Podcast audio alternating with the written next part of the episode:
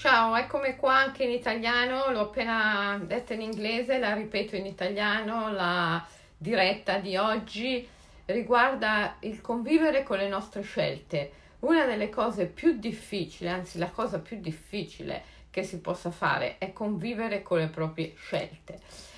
E questo è difficile per l'uomo della civiltà presente perché egli attribuisce gli eventi mm, a una propria unica creazione, come se gli eventi fossero un prodotto del suo cervello, dei suoi organi o comunque del suo io.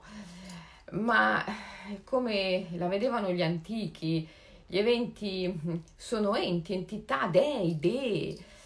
Per gli sciamani, gli animisti, gli eventi sono spiriti Ecco allora che se tu provi a vedere gli eventi del tuo passato come il frutto di un incontro, di una relazione d'amore tra visibile e invisibile, tra umano e divino, tutto cambia.